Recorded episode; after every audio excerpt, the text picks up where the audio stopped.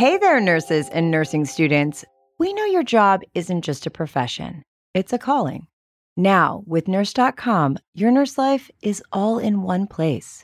Imagine a world where career opportunities are tailored to your skills, where you can find peer support in the Nurse.com app, the only networking site built specifically for nurses. Continuing education, events, peer support, and jobs? What more can you ask for? Ready to take the leap into a role that is truly yours? Check out nurse.com forward slash jobs today.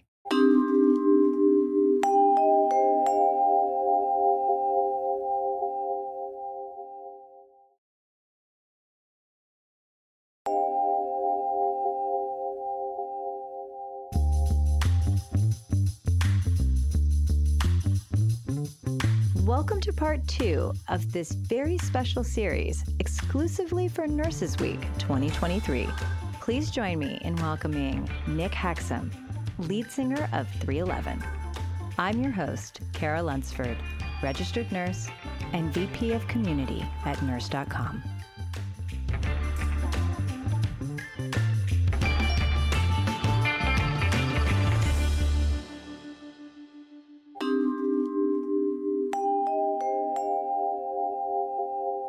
People ask a lot why are nurses burning out? Like, what's happening? What's happening to nurses? And why are they leaving this profession at an alarming rate? And the biggest part of that is that nurses are not able to do the work that they signed up to do and they can't do it safely. They don't get the time with the patients that we signed up to spend 12 hours with patients. That's what we signed up for. Now we spend a lot of time doing computer work or busy work or compliance training or, you know, not that any of that isn't important, but it is not what we signed up to do, right? And it's not what's soul fulfilling.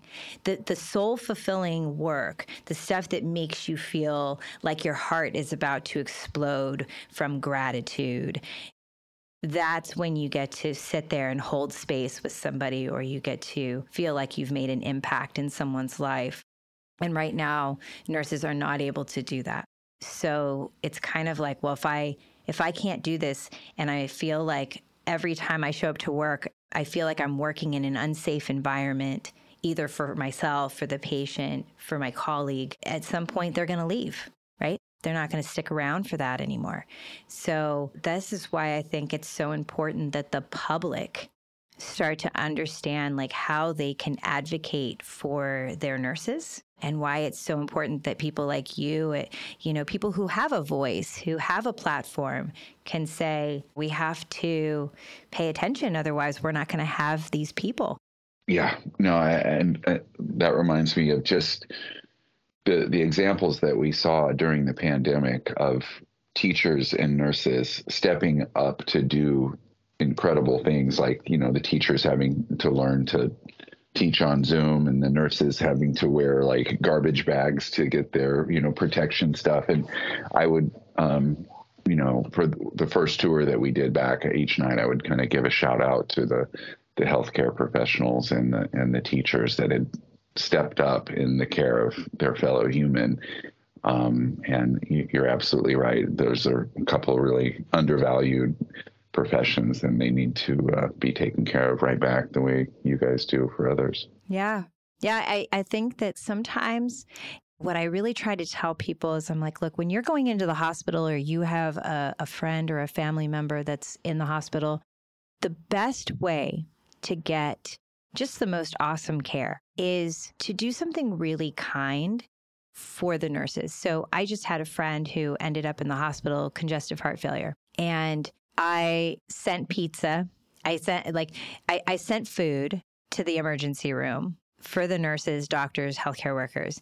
Then, when he was admitted, I went and bought like Maria's Italian kitchen food and sent that all up to the the floor for all the nurses. And before he was discharged, got them a bunch of Cinnabons.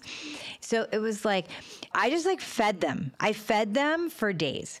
But I will tell you that he had so many people in his room all the time all the time. The nurse, he's like, I don't even think this person's my nurse, but she came in to help me. Like he's that's that's a good uh, hack to know. They, you know, the way to their heart is through the stomach. That's awesome. yeah, and and honestly, it's just like this act of kindness because they don't. If you realize, like, if you're in the hospital, they don't get anything. They do not get recognition that we get because think about it as a nurse you're dealing with people who are sick usually when people are sick, they're not at their best, okay? Like usually they're not always the kindest people, you know, that you're because they're in survival mode, right? So it's sometimes it's hard. You know you got to take it. You got to have thick skin. But it does get tiresome after a while where if the hospital you're working for doesn't feel like it's taking care of you, if you're dealing with disgruntled patients and families and you're and just yourself, you're stretched too thin, those small acts of kindness, they just feel so huge. We really have to we have to reach out to each other and we have to say like look, we can't rely on these industries to take care of nurses. We have to take care of each other. The nurses are taking care of you, but in some capacity, you got to try and take care of your healthcare team in some way. Absolutely. Goes both ways. Yeah, it goes both ways. Um, the last thing I was going to say is that one of the things that Nikki had shared with me was that she she has an, a niece Merritt, I believe, who is going into nursing school or has has actually become, I think, a she's decided to become a pediatric nurse because she lost a child at like three years old and t- due to like a, a, rare genetic disease. And this has now put her on a pathway to become a pediatric nurse, which we're deeply grateful. The nursing community is deeply grateful for her joining us. Um, I'm sorry it's under the those types of circumstances, but personally, as a nurse, I wanted to like give her a shout out and just say I was a pediatric nurse for many years worked in pediatric oncology for many years. So it's just uh, I'm I'm grateful for the service that she's now choosing.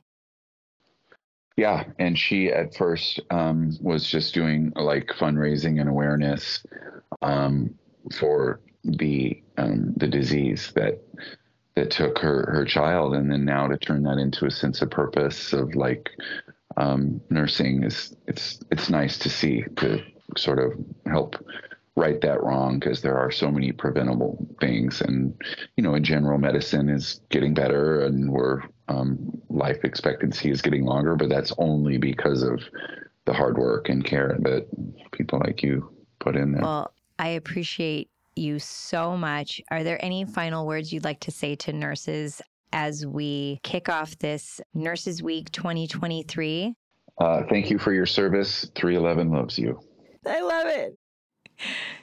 Well, Nick, thank you so, so much for spending this time with me. And uh, I deeply appreciate you and Nikki. And thank you for your your friendship and your kindness and your love towards nurses. It's it's real. And it was this was fun. Thank you for having me. Absolutely. Mwah. Take care. Bye, my love. Bye.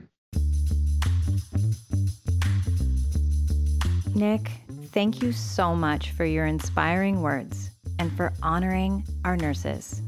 And thank you to all of our listeners for tuning in to the NurseDot podcast. Until next time, keep spreading the love and the care.